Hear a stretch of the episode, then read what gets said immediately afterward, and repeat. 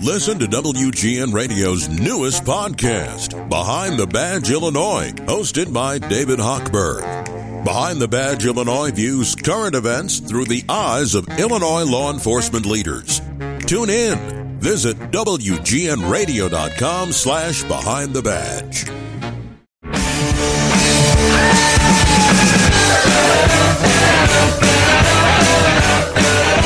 Welcome to WGNRadio.com, a live stream version of the Blackhawks Crazy podcast, coming to you live from the Blackhawks Convention 2019. Alongside Scott King, the WGNRadio.com Blackhawks correspondent, NHL.com, the Chelsea Dagger. I'm Chris Boden, your pre and post game host on WGN Radio. And coming up over the course of the next hour, between now and 1 o'clock, we'll be joined by Blackhawks great Stu Grimson. The Grim Reaper. Also be joined Amazing. by two new Blackhawks, goaltender Robin Lehner, as well as new defenseman Olli Maatta. So very much looking forward to that. Stu will be by in a couple of minutes. We want to thank everyone for joining us on the stream, and for those of you coming back on a Blackhawks Crazy podcast uh, replay via the interweb. Thanks for giving us a listen. But great to be back here at the Blackhawks convention, Scott, one more time. And I- I'm kind of sensing after you know the, the disappointment of what the team was coming off of a year ago compared to the way things built toward the course of the end of last season, there's kind of a new excitement and kind of a new buzz compared to a year ago. On top of all the moves that Stan Bowman made over the offseason. Yeah, so you're far. exactly right, Chris. There's a lot of excitement, period, usually with the convention because the Hawks do such a good job of setting up interviews, autograph photo opportunities, and these creative, fun panels. We just watched Bob Verdi interview Patrick Kane before coming down here, and, and my guy was at some funny, uh, great stuff from those guys. But yeah, there's there's a lot of anticipation, not just from the fans here about the offseason moves and what this team might be able to do, but we talked to the players last night at the media social, at the media event, and Jonathan Toews, Patrick Kane, these guys liked what Stan Bowman went out and, and did, and, and they're excited to get going. Yeah, I only talked to a handful of guys. I think you mingled around a little bit more, but what were some of the highlights, things that stood out to, you know, you mentioned Kane and Toews and some of their thoughts on, on what's been done in the offseason, but any highlight or, or bullet point or two for, for you from what you heard from some of these players, either with the media availability or the sessions on, on uh, you know, what they're talking about, you know, heading here into the, into the, uh, uh, you know, a month away from training camp, a month plus away from training camp. Well, as was expected, Andrew Shaw was a big topic. His return here, not just to the con- convention, but the the Hawks team. And look, Duncan Keith told me a long time ago that you, when Shaw was on the team, you need that noise. Sometimes things get quiet. You need a guy to kind of get under guys' skin or, or crack some jokes or be loud. But hey, they're a little older and crankier. I now, know. so I asked, don't know how I asked Shaw work, about you know? that. I asked Shaw about that. I'm like, you know, you said you matured on the conference call after the trade. He goes, "Hey, I'm still the same guy." Yeah, so he uh, he wants to make it clear that he's still going to play that role in the room as well. But uh, Patrick Kane was saying right before the trade he had dinner with Shaw a couple nights before. So the guy was playing in Montreal and did really well there. Had a career year, but he kind of never left. He still kept in contact with these guys. He's thrilled to be back. Uh, I know Brent Seabrook talked about having Andrew back and how he's improved and he's a, an, an invaluable role player. So guys, really excited about him. Uh, Collin Delia w- was really interesting last night. I don't know if you got a Yeah, yeah, chance to talk to him. Just toward the tail end, but uh, from from what I understand, uh, some of the comments that he said, despite Corey Crawford and Robin Lehner uh, before the signing of Robin Lehner, who again we'll be visiting with uh, about twelve thirty or so, we believe here. Um, even before the signing of, of Robin Lehner, or since the signing, he's still counting himself among this goalie mix, and I guess all he can do is what he say, uh, said publicly, and that is. I intend on battling for the starting position with this team. Yeah, and that was clear to me too, because just when I saw Collin I I saw a very uh, strong and scrappy Collin Delia who who looked like he put on some muscle. He wasn't just working on the leather chairs. Or No, anything like no, that. no, it wasn't. He's opening a shop in Pilsen that also came out of the availability with him. He's a super interesting guy, always great to talk to. Uh, very philosophical about life, and, and you know, not getting down in this situation where they bring in a guy who was a Vezina finalist, and you're behind Corey Crawford on the depth chart. But he's uh, really looking forward to hitting those guys up as resources, and like you said, going to camp thinking, you know, I'm like everyone else. I got to try to get a starting job here. It was also our opportunity, as as well to visit with the assistant coaches on the record for the only time during the course of the season. And um, along the goaltender situation, Jimmy Waite saying, you know, he was kind of the communicator when the deal went down with Robin Lehner to be in touch with Corey Crawford. He loves the fact that they have a 1 and a 1A, or I'm not sure who's going to be the 1 or the 1A. That will play out over the course of the season. But we had a chance to visit with him along with Tomas Mitell, the new uh, coach from overseas, and Marc Crawford, uh, uh, Jeremy Colliton's coach's corner, if you will. Our buddy John Wiedeman uh, emceed that earlier this morning in one of the opening sessions of the morning. And uh, Marc Crawford, uh, I wish we could talk to him every day because he's a godsend. He kind of joked around that the only reason he was brought in is he they wanted to add some gray hair to that coaching staff since everyone else is under 40 years of age and kind of low on the coaching scale in terms of experience. But Marc Crawford has it all. He started his head coaching career about the same age that Jeremy Colliton did too, and I, I think that's almost as an important addition as any. You love what you've seen so far on the roster, filling up you know, a couple of defensive positions that were necessary and filling up the bottom six. But having that voice of experience, uh, it, I think, is going to be invaluable to for a guy who's won Stanley Cups and has seen everything that you can possibly see in the NHL through his experience. And he's coming into the Hawks system when Colliton's, you know, coming up on his sophomore year. He did a great job of turning things around here last year, uh, getting three games within the playoffs. And now he's got a full training camp. He's got a new coaching staff. You got a guy like Crawford, who we've mentioned to pick his brain, and, and Crawford's going to be pretty invaluable with uh, special teams as well. And uh, obviously was a, a, big topic last night, and he talked to the media, and he's really excited to get going and having that full training camp where he gets to uh, go over the system more with new guys, new additions to the team, as, as well as the veterans. And the veterans, especially the core guys, talked about how much they do believe in Colliton's system and how they did buy in last year.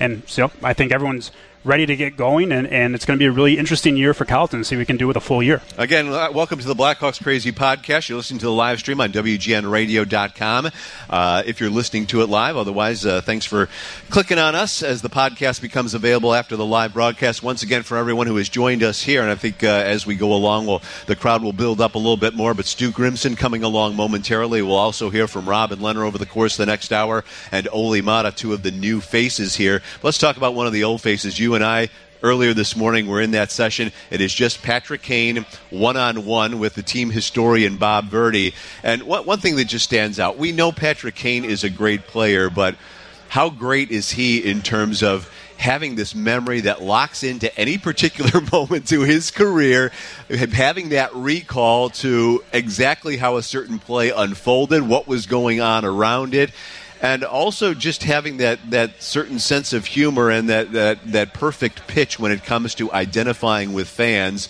You know, we certainly hope Patrick's around another eight, ten years here just based on what he can do on the ice, and it was you know his greatest statistical season last year. But I think uh, something that's even more underrated from a fan standpoint, not to mention the media, is just how he is able to talk about just about anything and any moment throughout his career, and also he's a guy who's just so much hooked on hockey. He can talk about any other teams or any other games you might want him to. Really entertaining session today, uh, this morning in the International Ballroom. Yeah, that's a great point about Kane. Something you picked up uh, on that panel is you might see those highlights, you know, on YouTube or, or watching on TV, and they look even better in person. You might notice a little more in person.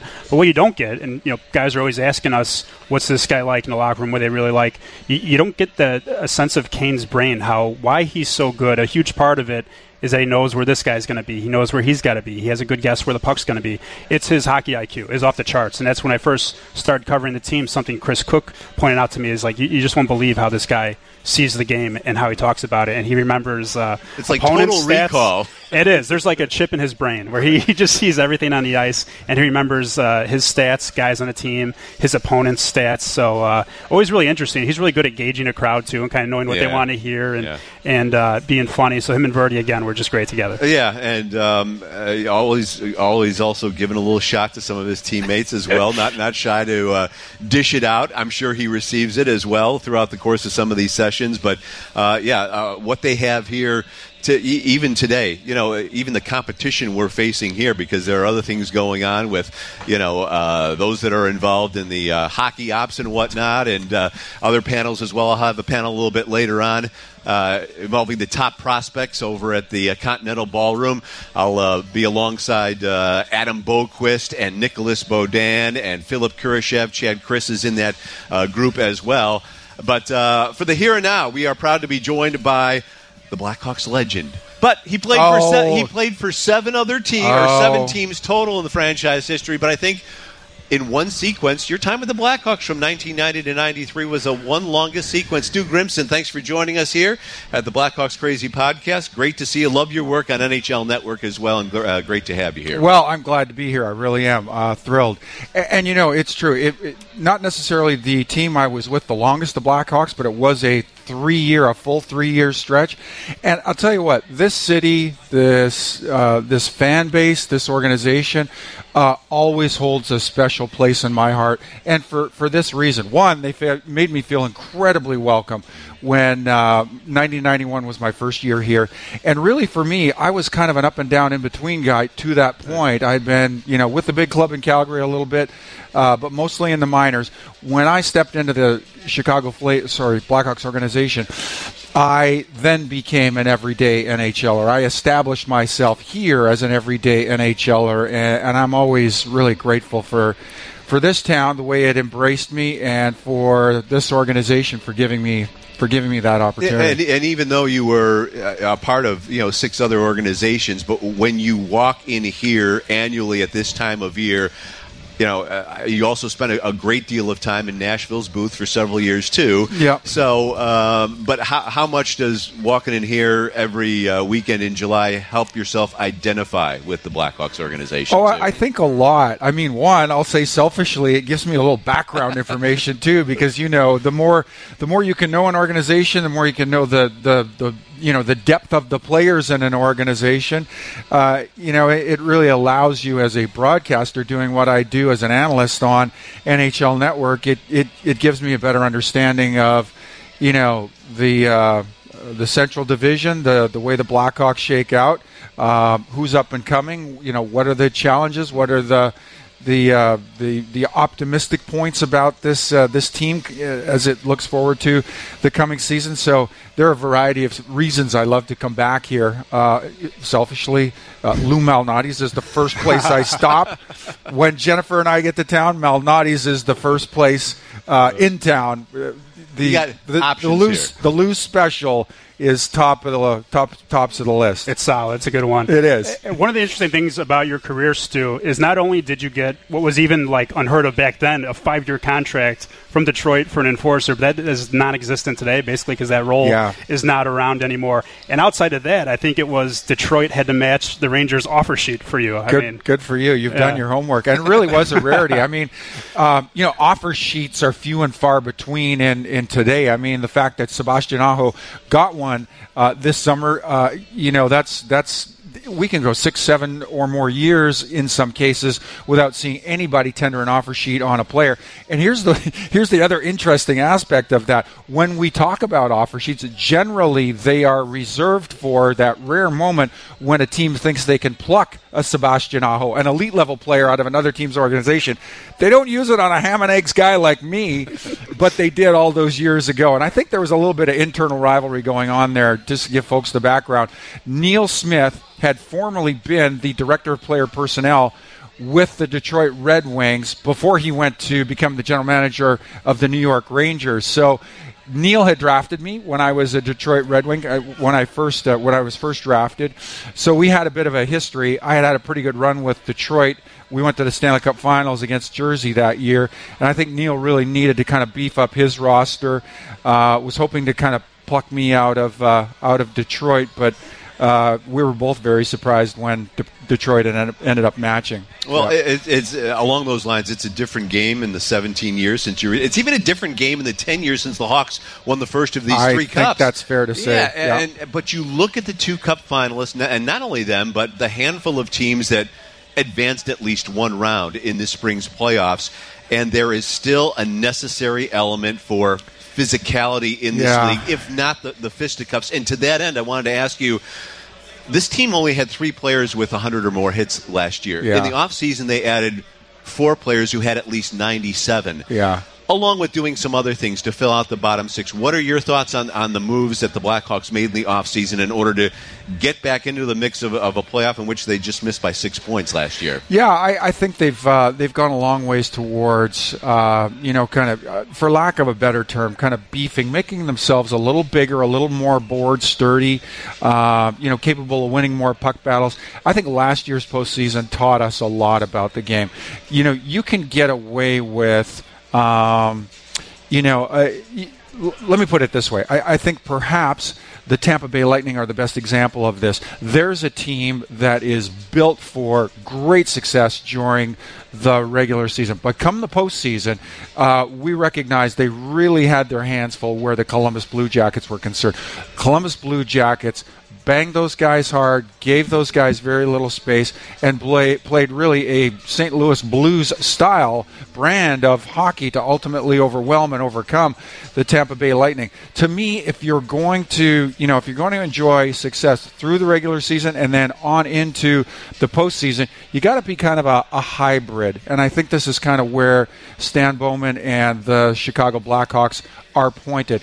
Yes, you want to be able to generate offense. Yes, you want to be able to score off the rush. But you know, from time to time, remember how St. Louis did it. From time to time, when it's not going your way, you kind of need to tap into that heavy, grinding, possession style game where you're playing, you know, one and sometimes two full shifts in the other team's end and wearing that team down and generating momentum. Tampa didn't seem to have that in its arsenal, couldn't draw from that, but uh, the St. Louis Blues, by contrast, could. I think that's where the Blackhawks are headed, and I think an astute move. I think a wise move.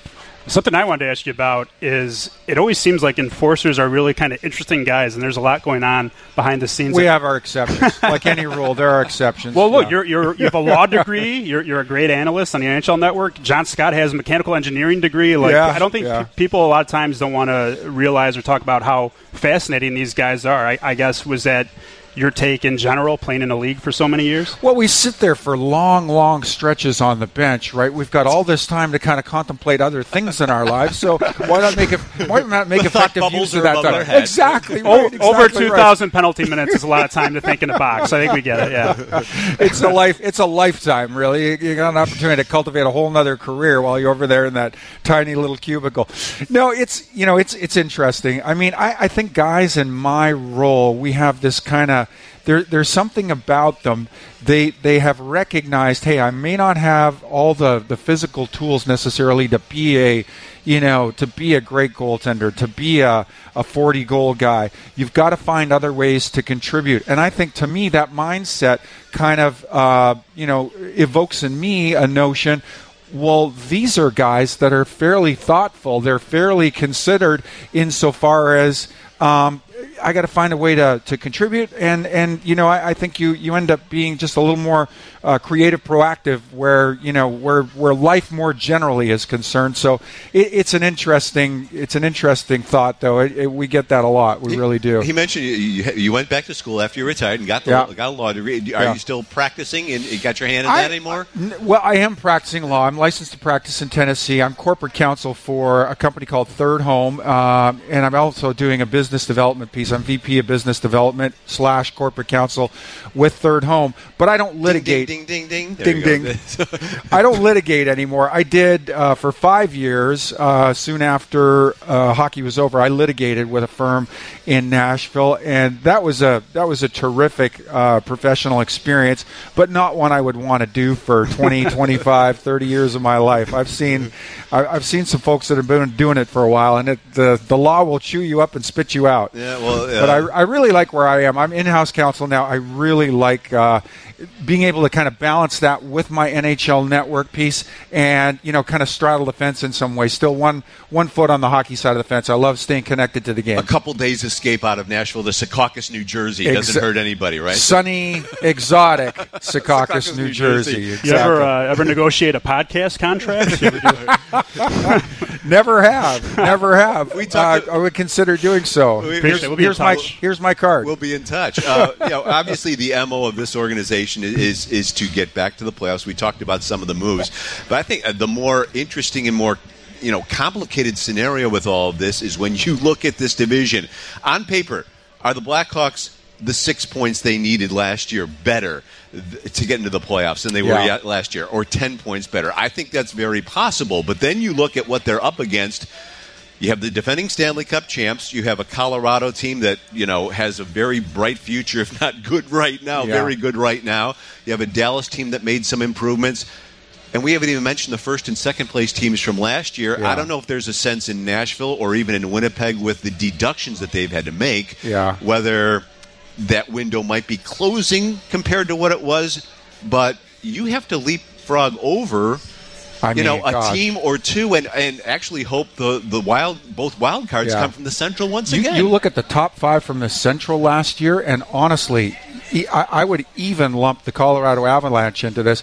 It is entirely possible any of those five teams could have gone on a long, deep run, and it's no surprise your eventual Stanley Cup winner did come out of the Central Division. It's just that strong. It's just that deep. And as much as I, I share your point of view, as much as we like the improvements that the Chicago Blackhawks have made, uh, you know, uh, K- Chief case in point is at the goaltending position. Um, you know, I, I think we all hope that Crow has tears off 60 to 65 games and is healthy all year long. But Robin, Robin Lehner, as you know, for lack of a better term, a safety valve, especially kind of the year that he had, that's a fantastic position to be in and a nice upgrade at that specific important position.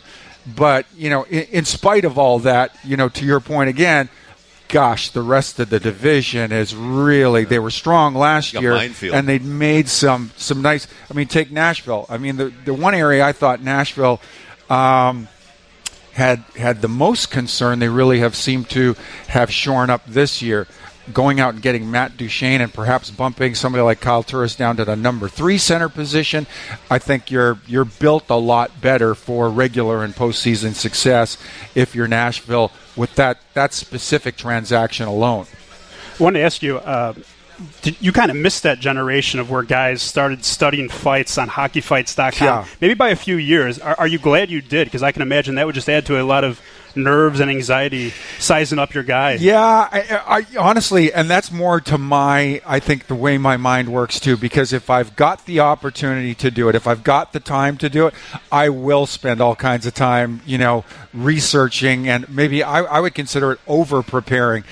Um, in my day, you know, you kind of you'd go through the collection of, of VHS tapes in the coach's office, and you would fast forward or rewind to get to you know the Right. the future combatant you're going to face, kind of trying to learn some of his tendencies.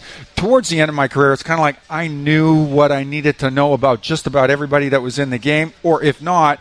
You can get a pretty good breakdown from anybody on your team. So I tended not to spend a lot of time doing that, but uh, I kind of am glad that I didn't grow up in this generation where, you know, I, I can I can look at you know I can look at clips going back to the AHL or to this kid's major junior career if I wanted to really get you know a good a good breakdown on him. Stu, thanks for stopping by. We really Thanks appreciate it. Great to visit with you My again. pleasure. Outstanding work on NHL Network. Love watching you guys uh, break all things down and uh, enjoy the rest of the weekend. Hit lose if you haven't already. Okay. I, I I have once. I really should. Doctors doctor's orders, Stu. Please, just once, just once. And as uh, thanks very much. And as uh, six six enforcer makes his way off the stage, he'll probably cross paths with six foot four goalie, the new uh, goaltender of the Chicago Blackhawks. Robin Lehner will join us here momentarily, but Stu Grimson joining us here on set as we uh, prepare to uh, introduce ourselves and get acclimated to uh, one of the new Chicago Blackhawks. And you know, in all, uh, in all argument, the biggest offseason signing and the biggest surprise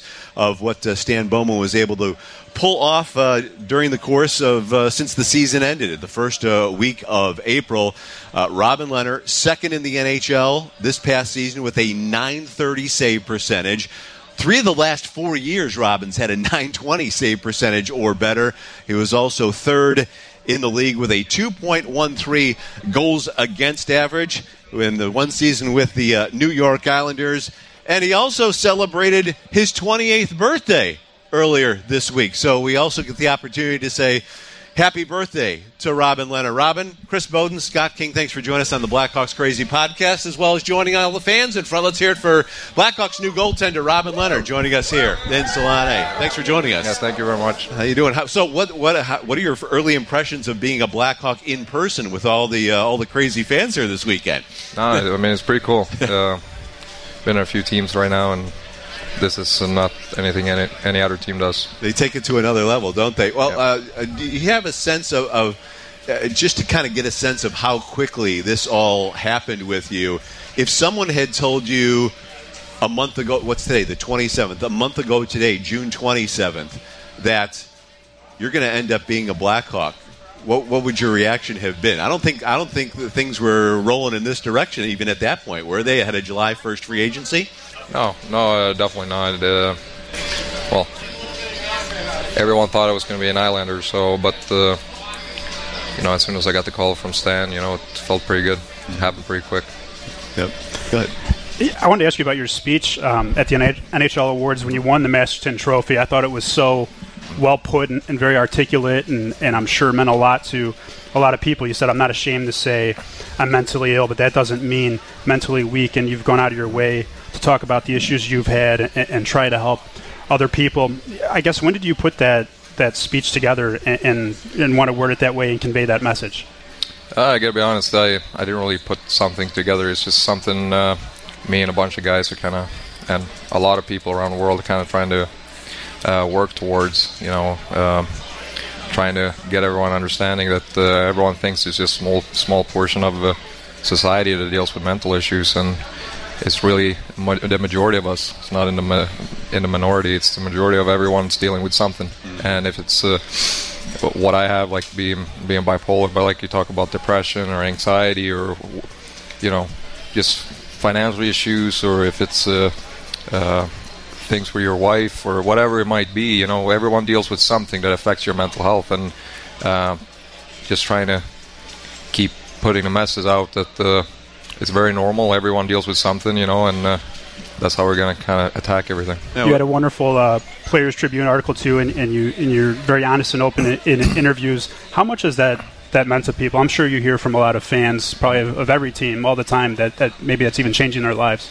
No, for sure. I think it's just uh, it's just important to talk about it because uh, people don't talk about it. That's the issue. Uh, people are ashamed to talk about their issues, but as soon as some someone opens uh, opens the door, then the next person jumps in, and the next person jumps in. That's kind of how, you know, and that's how people start sharing ideas and sharing what they do to to get better and get other people to understand. To, yeah, maybe I should go and get help. It's no problem with that, and it changes your life. So. Um, it's important to me to be open and transparent about it because I don't care what people know about me. It's uh, it's really I'm a normal person. No one's going to be able to see okay, yes, these things because most people don't understand what these mental issues are. Yeah. You know, it's uh, it's all a, a picture that kind of media and whatever has kind of painted, and so we're very uneducated about it. We all we all have our stuff that we're, yeah. we're dealing with to, to, to varying degrees. And thank you for your for your courage in doing that. And I would imagine a year ago, a little more than a year ago, in terms of opening yourself up to you know make yourself an open book that would have been impossible. And, and when that process was going on a year ago were you uh, amazed as you you got one answer to one thing? How that led to a solution to another thing that you perhaps did know or didn't know that you had and how it was all kind of a puzzle that all fit together? Yeah i mean uh, yeah you're you're kind of correct there you know the biggest issue uh, in my opinion, I've seen it with a lot of people, and it was me. Is like most people, and me included, we don't dare to kind of take that step, and most people loses everything before they get help. Mm-hmm. Uh, most people goes rock, rock bottom. On. Rock bottom loses everything, and I've seen so many people lose everything. And I was lucky enough; I didn't lose everything. I didn't lose my family, uh, which I'm blessed, and I didn't lose uh, I didn't sec- got a second chance on uh, on my job and my life, and uh, but most people loses everything, and that's why it's important to kind of attack it as early as possible because it, when it starts spiraling, it goes fast. I think a lot of people would assume that signing a one-year contract would be very nerve-wracking. But in talking to you a little bit, I think it, it also sounds liberating because you're just worrying about this one year. You're not worrying about your whole future. It's easy to worry about what's right in front of you.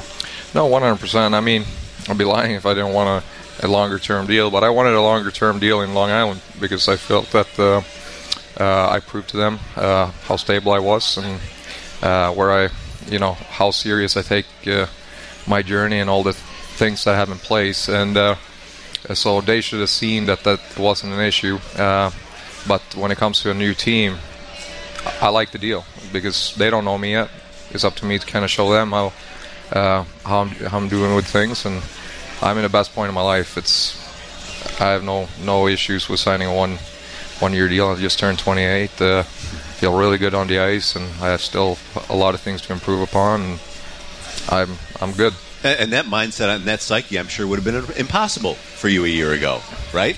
No, I mean, yeah, I mean, I wasn't in the best uh, place in my head, and you know, was uh, doing my own things to make it feel better, right. you know. So now it doesn't work like that. So as you sought a new employer a year ago, mm-hmm. when when you know uh, this difficult process was over with, and you had you know almost begun a new life. Uh, you mentioned in that uh, athletic article about when you were interviewing with other teams, they they would come at you and start doubting you and start yeah. asking questions before you finally latched on uh, with the Islanders. You've since built your your firewalls up around you so that that doesn't matter to you anymore. No. Nevertheless, when the Hawks came to you, how important was it to them that? You know, I don't even know if they even even brought anything like that up, no. and how much did that impress you and, and convince you to come here? No, I mean, uh, a bunch of things convinced me. I mean, I think I had a good conversation with Stan and with the coach. Uh, I love I've loved Chicago ever since I got into the league. Uh, one of my favorite cities to come and play in. Uh, obviously, the team. Uh, I really like the team. Uh, uh, some of the best players in the uh, in the league in this team. So um, those were the things. But what was refreshing for me is, yeah, it wasn't a lot of talk about all the other things. So it was like, yeah, you had to. We believe in you as a goaltender. We believe in your capabilities. We we believe you can make our team better I mean, that's the things that I wanted to hear. So uh, I've been going since after the season in Long Island. It, we started like a two month due, due diligence phase into everything, which they already saw for a whole year. Yeah. Because I was so open. That's why I'm so open about it. But you know, they wanted to turn it into a thing, and it's up to them. And I have no bad feelings about it because this is what I'm trying to fight against. That's just how the corporate Process world of works. Go. No, it's, yeah. just, it's just how it works. It's it's it's life right now. Unfortunately, in society, it's how it works. You know, you you use things in negotiations, and you can use my my transparency against it. It's it's just how it is. It's uh, um, you know when you negotiate a contract or a, something for an employee or whatever, you try to take whatever to kind of use it to your benefit. So the fans are really excited about you and Corey being a, great goalie tandem. Have you had any communication with Corey yet? I know he just got married, and how do you see your guys' relationship playing out? Yeah, no, I've been uh, I've been texting with him a little bit. Uh, I'm sure I'll meet him here in the next uh, uh week or so. No, he, I only heard great things about him, and as I said since I signed here, I think he's uh, one of the most underrated goalies in the league. He, I think he's been one of the best in the league since pretty much since he broke into the league. But uh, that's just uh, it's just a thing like with certain types of goalies. I, I don't think he's a flashy goalie, and I'm not a flashy goalie. So uh, a lot of times the flashier goalies in the league are the ones that gets most of the hype. So it's uh, but he's, I, I I believe he's one of the better goalies in the league. It's going to be fun for me to to play with him. Uh, Got to learn a lot of, a lot of things from him, and it's going to be. I mean, it's going to be good competition. What what lessons can you hopefully carry over from what you had with Thomas Greiss this past year with the Islanders uh, that, that you can you can bring into this? I, I, would guess you kind of anticipate the same thing happen if someone goes on a red hot tear. It's their net for a little while, but you know, depending on how the schedule goes, or if, if someone needs a breather, there's another opportunity for for uh, for you to come in, as it no, probably I mean, was with uh, Thomas last year. Yeah, no, I mean. It, last year it was we were splitting last year a little bit, and I don't even like that word. We because we weren't going every other game, as you said. You know, some I played well for for some time, and then he got in the head and he played some well. You know, it kind of went back and forth, but the splitting only happened because we're both performing. If, and professional if, about if, it too. Yeah, yeah. But if if I wasn't playing, well, I wasn't playing. Right. It wasn't like they were going back and forth on yeah. command. It wasn't determined.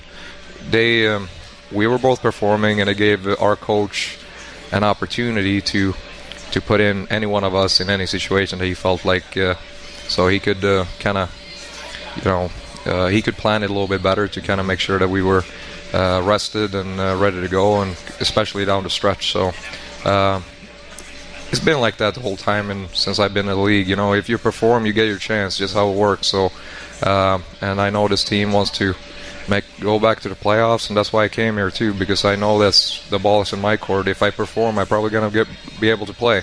If we're both performing, it's gonna be a, a really good uh, good problem for this Jeremy's team to have. Jeremy's job tough for him. No, but it's, it'll, it'll, be it won't be it won't be tougher. You know, in, in, the end of the day, we as long as we were winning, and I've learned this uh, as you mature into the into the league.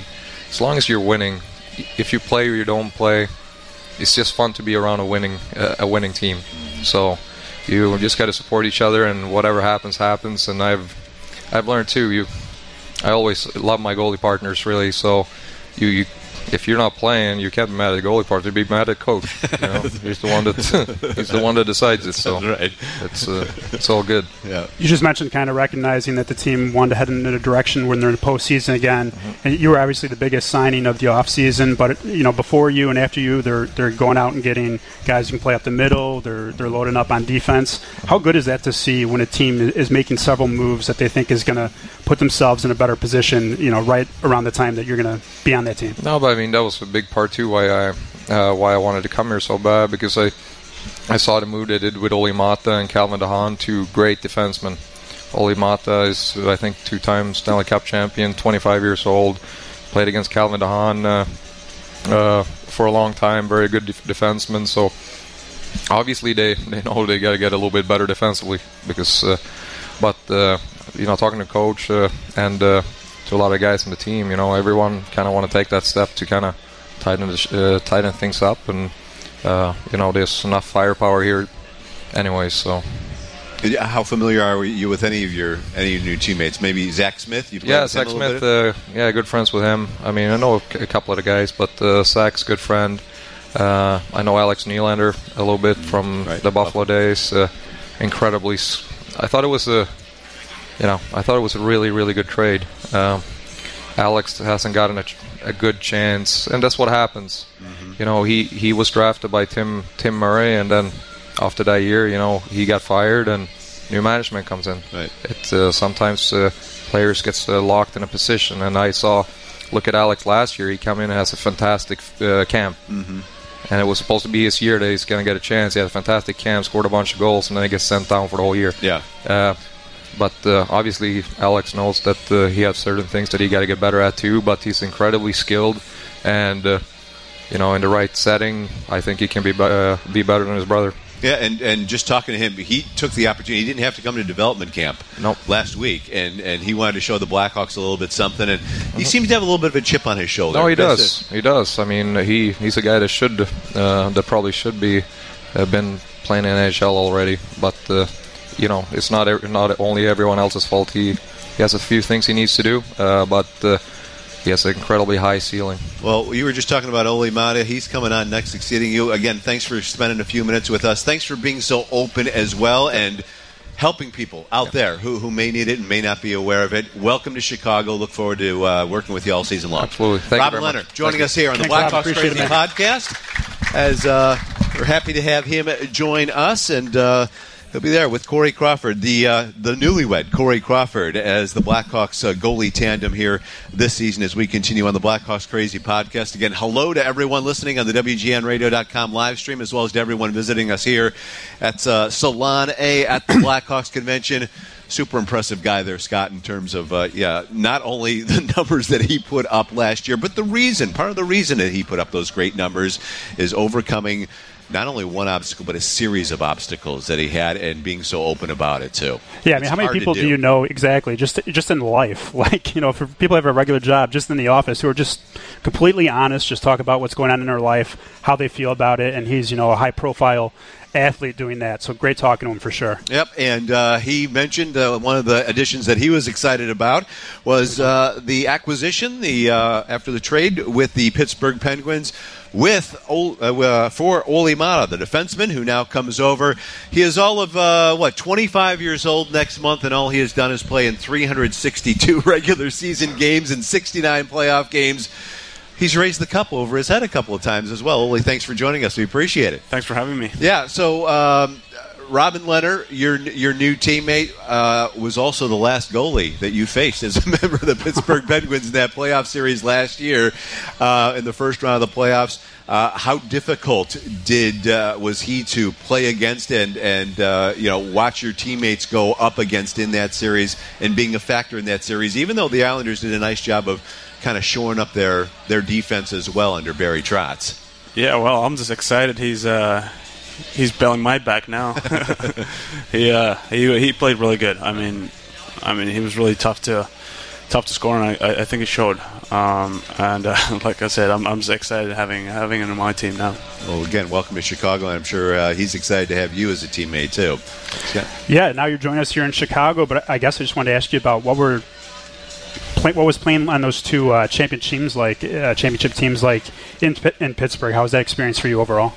Um, awesome. I mean, I mean, some of the guys, the core group here has been has been through it, and and uh, it's just you have that feeling that nothing can stop you. I mean, I mean, when you when you get the right right group of guys and you, you get you get the flow flow going. I mean, every game you go into, you you kind of know that you're gonna win it, and even if you lose one game, you know you're gonna win the next one. You're just you're just in that in a flow state. I think the whole, whole season it's so, it's so much fun just showing up to the rink and go, going to work with the guys. Toews and Crosby have, have, drawn a lot of comparisons over the years. I guess what was Sidney like as a captain? Um, awesome. Yeah, awesome guy, and you know what stands out that every day he comes to work, he's he's always he doesn't take days off. I mean, every time he steps on the ice, he tries his hardest, and he pushes other guys because he, when he when he's doing that much work, even in a practice day, you, you just have to you have to do it yourself. I think he's a he's a really good good leader as an example, but at the same time, he's uh, he's just a normal guy. I mean, he he takes everybody into consideration. Did you get to know Jonathan playing against them every now and then the last few years? Did you have an impression of Toews coming in here? Well, yeah, yeah. I, I've heard of things, and obviously, what I've uh, played against him, he's, he's he's really tough to play against. He he has the same, uh, really really similar similar game as uh, Sid does. I, I, think he plays both ways really hard. He's uh, really responsible, and uh, he's really tough to play against. He, he battles hard, and and that's uh, that's that's probably the biggest thing I remember about that. Yeah, the Hawks kind of had Pittsburgh's number during your whole time there. I don't know if you, I think the Hawks have like a ten year winning streak against the Penguins as well. So so how many more cups you got in you? You got two already. You're only going to be 25 next month. How, how many more can we expect here? I, I hope a couple more. we hope so too. Um, you debuted in the NHL at age uh, 19, uh, and uh, the Blackhawks currently have three real impressive defensive prospects in the 18 to 20 year old range as well. Um, that may be you know a year or two away. But what were the keys for you, and maybe some advice that you would give uh, in order to work into playing such an important role in the best league in the world at such a young age? How, how were you able to do that? Was there, you know, maybe an intimidation factor to begin with, or did you start right off the bat, you know, a real confident kid?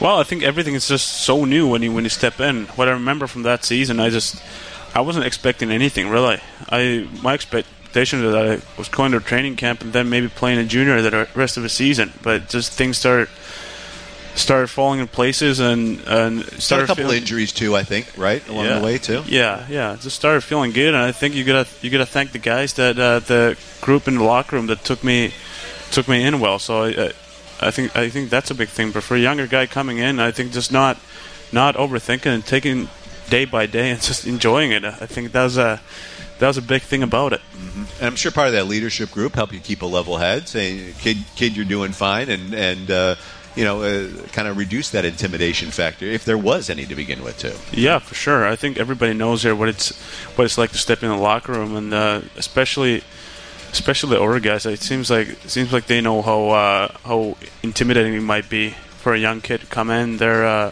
they're really good to me. I, I think in a in a hockey team, the whole whole league, there's uh, everybody's been been through it, so they they know how much help and uh, how much support uh, those younger guys need. There were four seasons where you blocked at least 100 shots. Is that still going to be a, a, big part of your game, you think? And how much of a toll can that take on your body when you're playing? Well, yeah, it's, it's part of it, especially when you play penalty kill. Uh, I think that's where the most of the shot blocks come from. Um, uh, I think I think you obviously you don't you don't always want to do it, do it, but you want to be in a good position that the guy doesn't even get a shot off. But it happens sometimes. Sometimes you just gotta you just gonna eat it, uh, and uh, it, it's a big it, it's a big part of the game, and it's a big part of the penalty kill. Like I said, were you surprised when uh, you got the call that that uh, you were coming to Chicago? I was, yeah, yeah, yeah. yeah I actually I actually heard it from my friend the first time because the time difference. It's always from the friend. Yeah. Always probably checking social media. yeah, well, that, that's the thing nowadays, right? it's really hard to keep these things uh, secret until uh, until they actually actually come out when you want them to come out. Uh, I think it happened at night at mm. two to three three a.m. Of uh, Finnish. you were time. overseas at the time, yes, right? okay. Yes, so. Finnish time. So I was sleeping by the time, and they they made the trade, and obviously, good morning, wake up. obviously, they tried to call me, and, and, when I finally woke up, my friend, I, I didn't check my phone.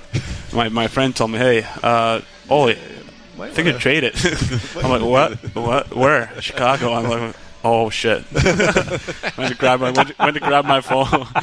went to grab my phone. I, I, saw it. I'm like, oh man, all right, here we go. And you just keep calling. The day was. Well, I hope you weren't cussing once you find out it, was it was Chicago though. I think I'm lucky. Okay, I think I think I'm really lucky. Just want to straighten that yeah, out. Yeah. Hey, hey, Robin was talking about some of the things that he has overcome over the course of the past year, and and five years ago at the age of 20, uh, you had a cancerous tumor removed from your thyroid and uh, all it does is keep you out for two weeks. But but take us through that experience. Uh, where, where, did you have any premonition that things weren't right? I know it was I think identified in your training camp physical or something like that. And uh, did you have any premonition something that serious might be wrong? And then you know uh, how amazing was it was that you were only sidelined for two weeks before you were able to re- resume NHL play?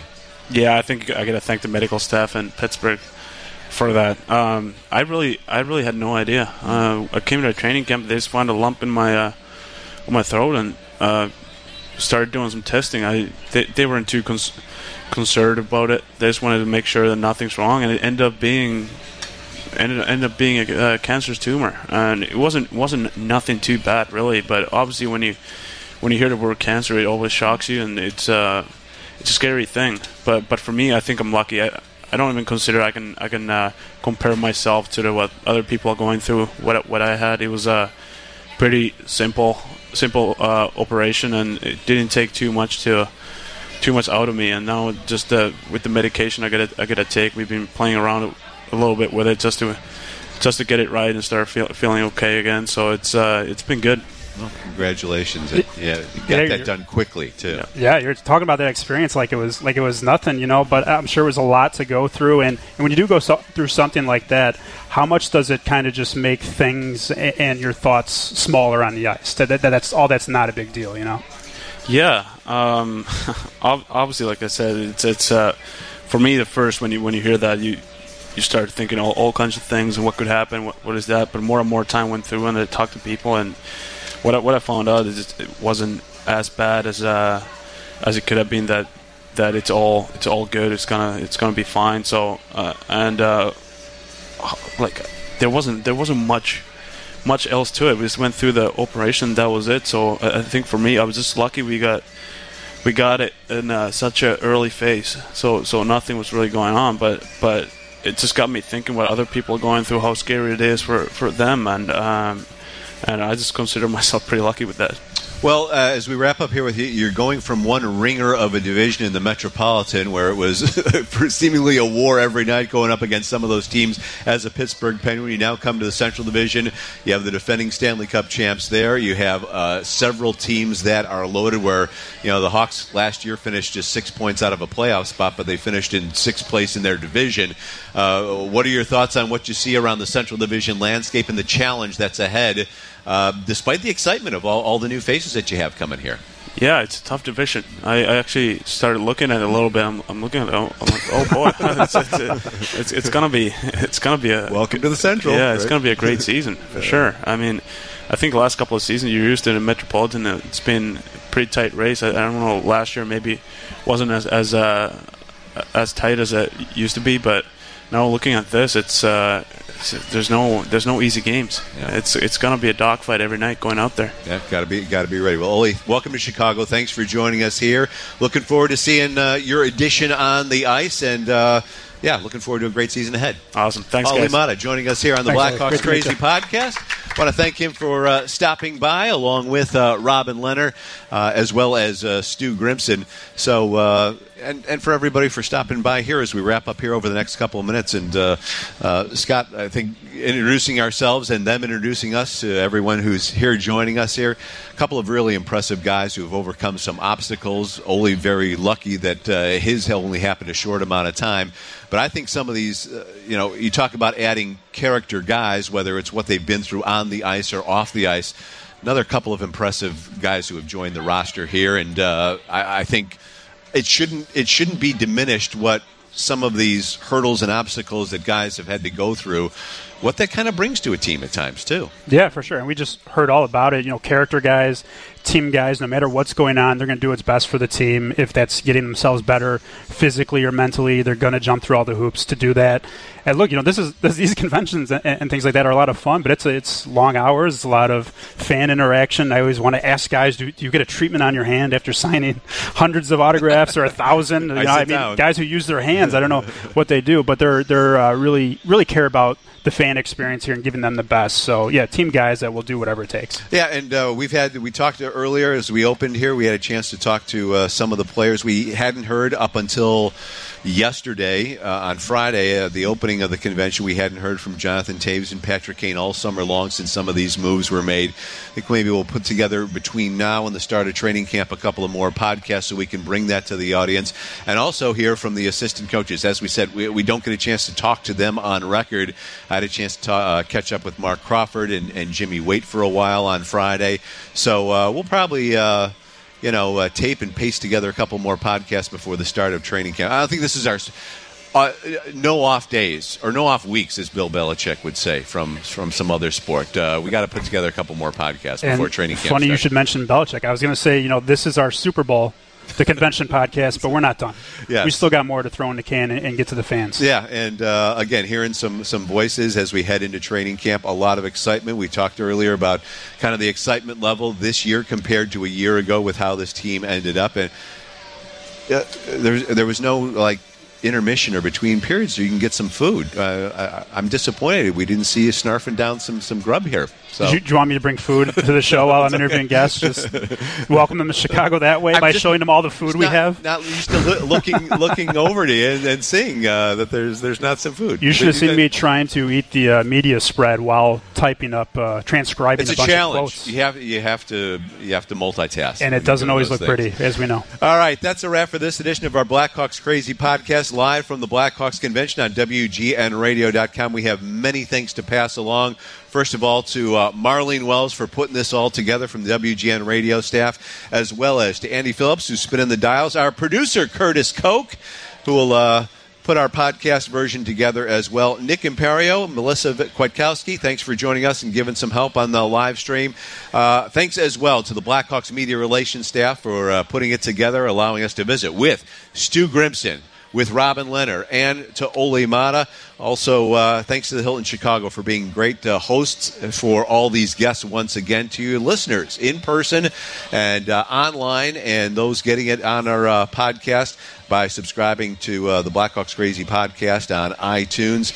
And um, also want to remind everyone to uh, subscribe to our Blackhawks Crazy Facebook page at facebook.com backslash Blackhawks Crazy. Any final thoughts here? Uh, any sessions you're going to try and get to here before it wraps up roughly 24 hours? I don't know. I'm, I'm, I'm, disappointed I missed you doing the uh, locker room auction. How'd that go? It went, went, very well. That's why I'm a little hoarse today because we had to, we had to do the uh, I got 200 the auctioneer, 200 the auctioneer's voice.